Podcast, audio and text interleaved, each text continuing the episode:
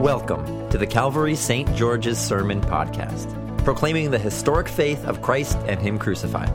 These podcasts are recorded and produced by the parish of Calvary St. George's in the city of New York.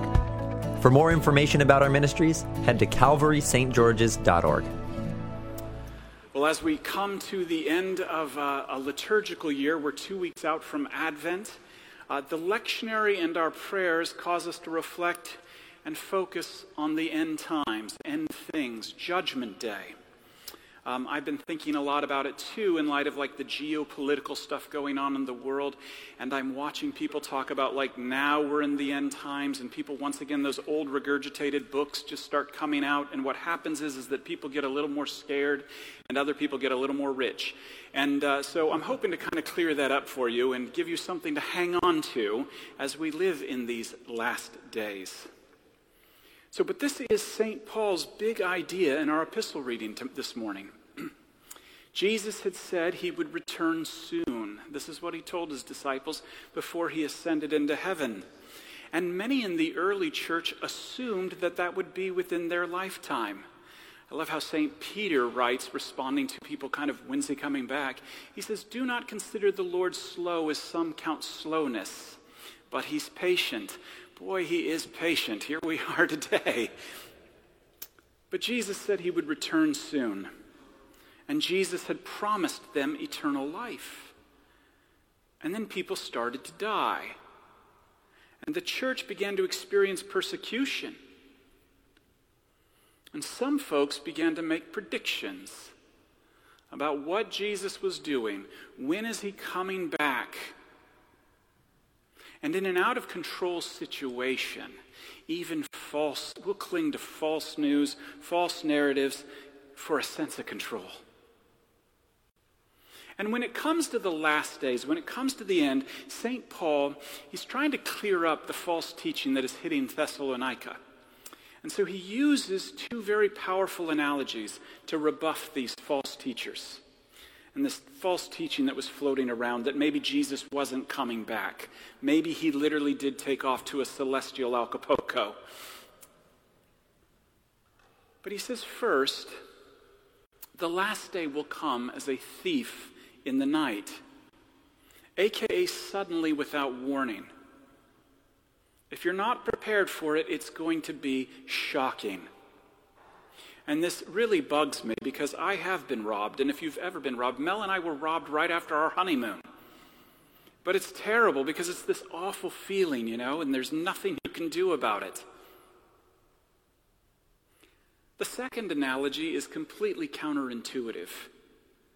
St. Paul describes the coming of the end as a pregnant woman going into labor pains, and there will be no escape. I remember right before my oldest daughter, Sophia, was born, I totally freaked out. I had a real panic attack. And the doctor came in, and he was like, "Okay, Dad, it's time. Are you ready?" And I said, "No, I have to go to the bathroom." And I mean, just since we're confessing, I almost thought about running away. But anyway, he looks at me, and he was like, "Well, you better hurry up, because there's no escape, and this little girl is coming." Now, here's why labor pains are such a counterintuitive illustration when we think about the end and when we think about the last day. We often think about something final. That's it. Indeed, when Sophia came into the world, that was the end of my life in one sense. But it gave way to a whole new experience as a father of a daughter. The end, as Christians, as we pray in our funeral liturgy, is not simply the end, but instead life is transformed.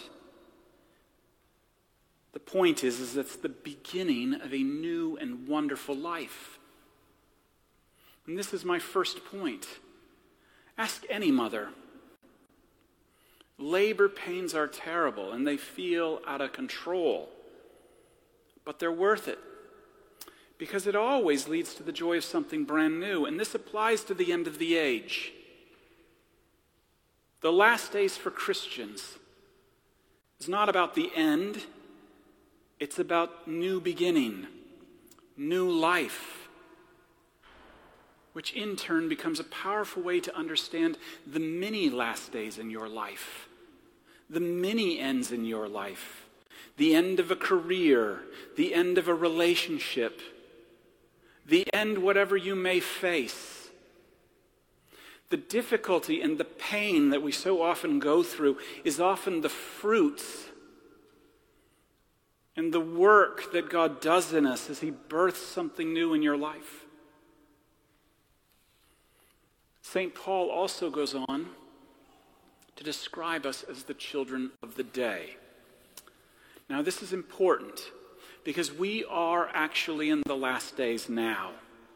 As a matter of fact, the last days were ushered in the moment Jesus ascended into heaven.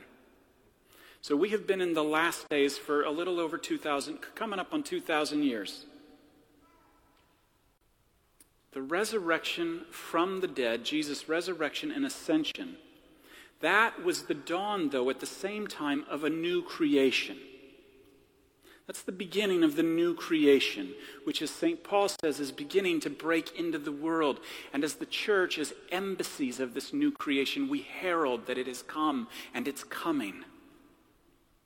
Yet, if you're like me, as a total control freak, I look around and I say, gosh, new creation?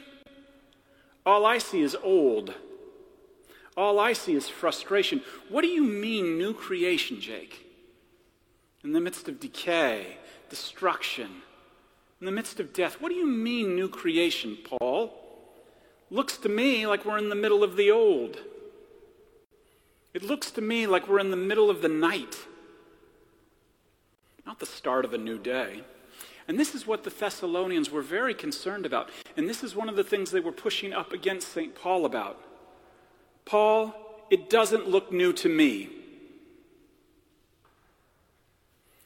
Let me explain.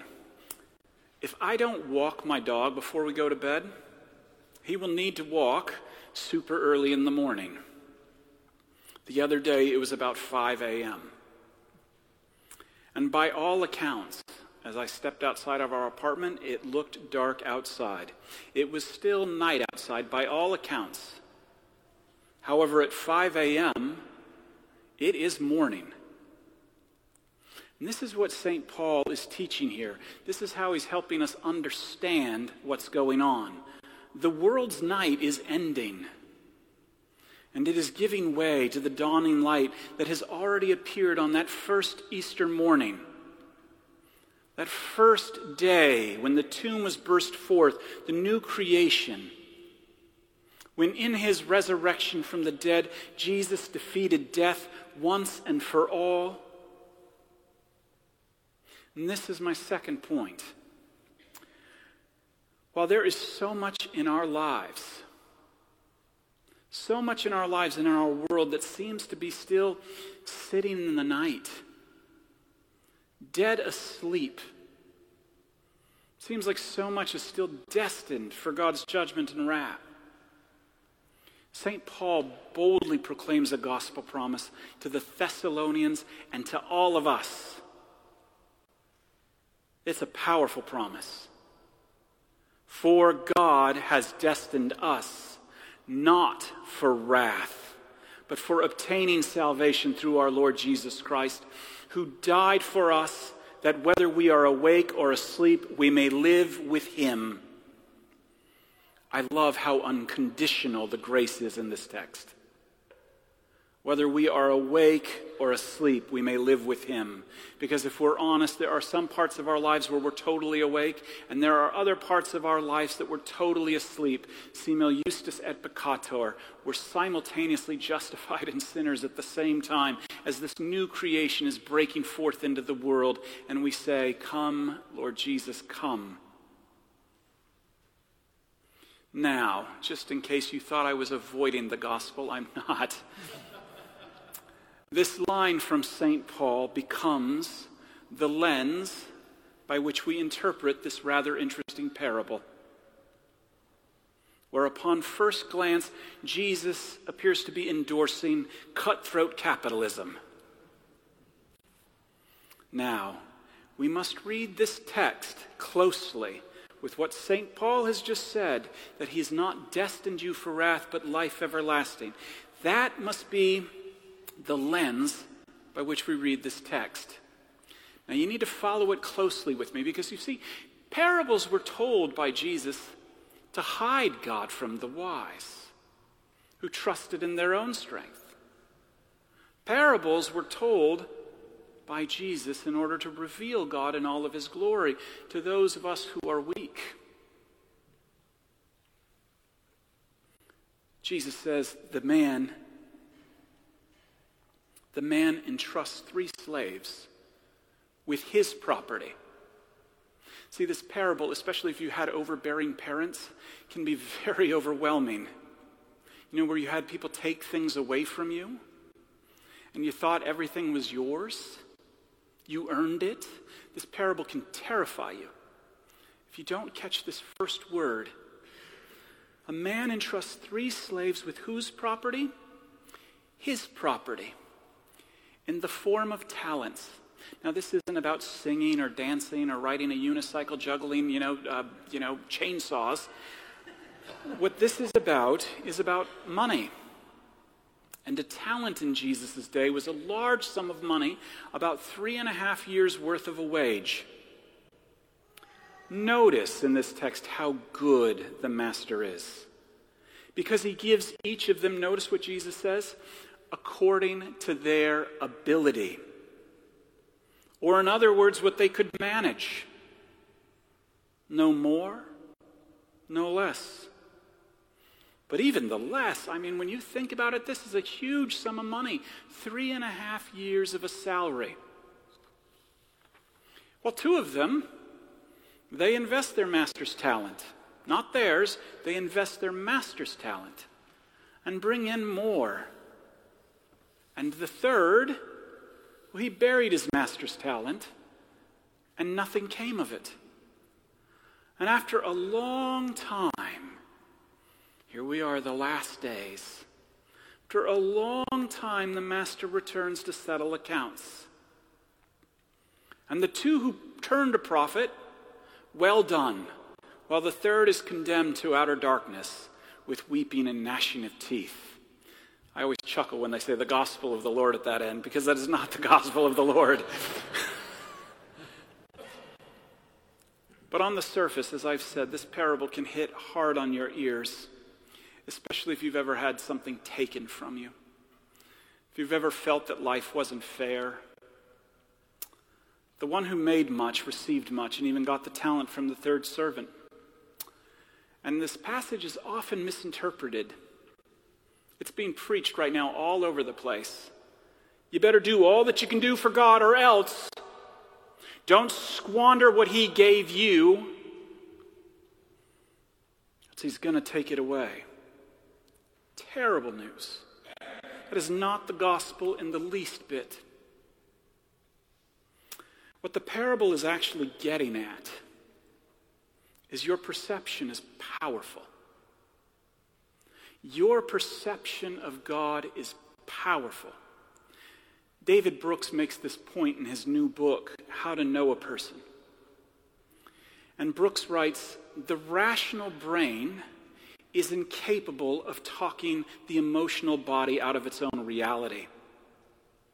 So the body has to experience a different reality firsthand. Brooks goes on to quote the neuroscientist Lisa Feldman Barrett. He says, he quotes her, and he writes, "You may think that in everyday life, the things you see and hear influence what you feel, but it is mostly the other way around. What you feel alters your sight and hearing. People who are scared take in a scene differently. A feeling of anxiety only narrows our peripheral vision, where love and happiness widen our peripheral vision." That's what Jesus is getting at, in light of the legalism of the Pharisees. How you think about God actually matters. Read closely. I mean, this master, a.k.a. God, who randomly gives slaves 3.5 years of salary with no measurement. I mean, I don't even do that, and I'm like the enjoy your forgiveness guy. It is like, you know, this is crazy. No measurement, but he gives to each of them according to how they can handle. Listen, in light of what Brooks wrote, listen to the slave's perception. Master, I perceived you, I knew you to be a hard man, reaping where you did not sow and gathering where you scattered no seed. So I was afraid, and I went and hid that talent in the ground. The slave allowed the fear and anxiety to narrow his vision, to cripple him to the new possibilities that might come with 3.5 years of salary. A salary he could handle according to the master's knowledge of his ability. And this perception of God is buried deeply in every one of us, especially when faced with fear, guilt, and shame, and when the pressure begins to increase. I mean, for the record, I'm preaching to myself today, but when that pressure begins to increase, we perceive God as unfair. We perceive God as transactional. We perceive God as a taker instead of the loving Father, the giver, as St. James says, of every good and perfect gift. However, this is why preaching and hearing the gospel is so important, because it is the word from God that comes with the Holy Spirit that has the power to break into our hearts and has the power to enable us to experience a different reality of God and begin to see God and his gifts differently. He's a good, good Father. See, what matters to God in your life is not what you're producing or not producing. What matters to God is faith. And faith is the gift that God gives you to believe in him and cling to him and his promises despite the night you see around you, despite all evidence to the contrary oftentimes. What matters to God is faith. And the other slaves understood this. There were no rules, simply faith that the master was really, really that good. And it changed their lives. Faith that because of Jesus' death and resurrection, your debts with God have been settled, and you've been given an infinite amount of talents in the form of God's love, his grace, and his mercy. And never forget, he's turned you who were slaves into his sons and daughters. By God's grace, that is our perception here in this parish. And it's true. You can bank your whole life on it. And the gospel truth is, with that perception of God, which is the reality, Christ and him crucified, all for you. You cannot fail, especially when you do. And this is my third point. God, I preached this at Calvary. But perception is everything. Maybe I'm getting my perception turned around myself. Perception is everything. And you and I have nothing to lose, because salvation, eternal life, these talents, aka treasures in heaven, are all yours. And gathered in this church, gathered around this table, God is going to break in and change our false perceptions. And what he says to you today is, I am not judging you, but in Christ I'm for you. because Jesus, my son, has been judged in your place, and it's finished. And as a body of Christians, we will, as St. Paul tells those Thessalonians, encourage one another and build each other up with that message, as indeed you are doing. That is the gospel promise. And you are that free in Jesus Christ. In his name, amen.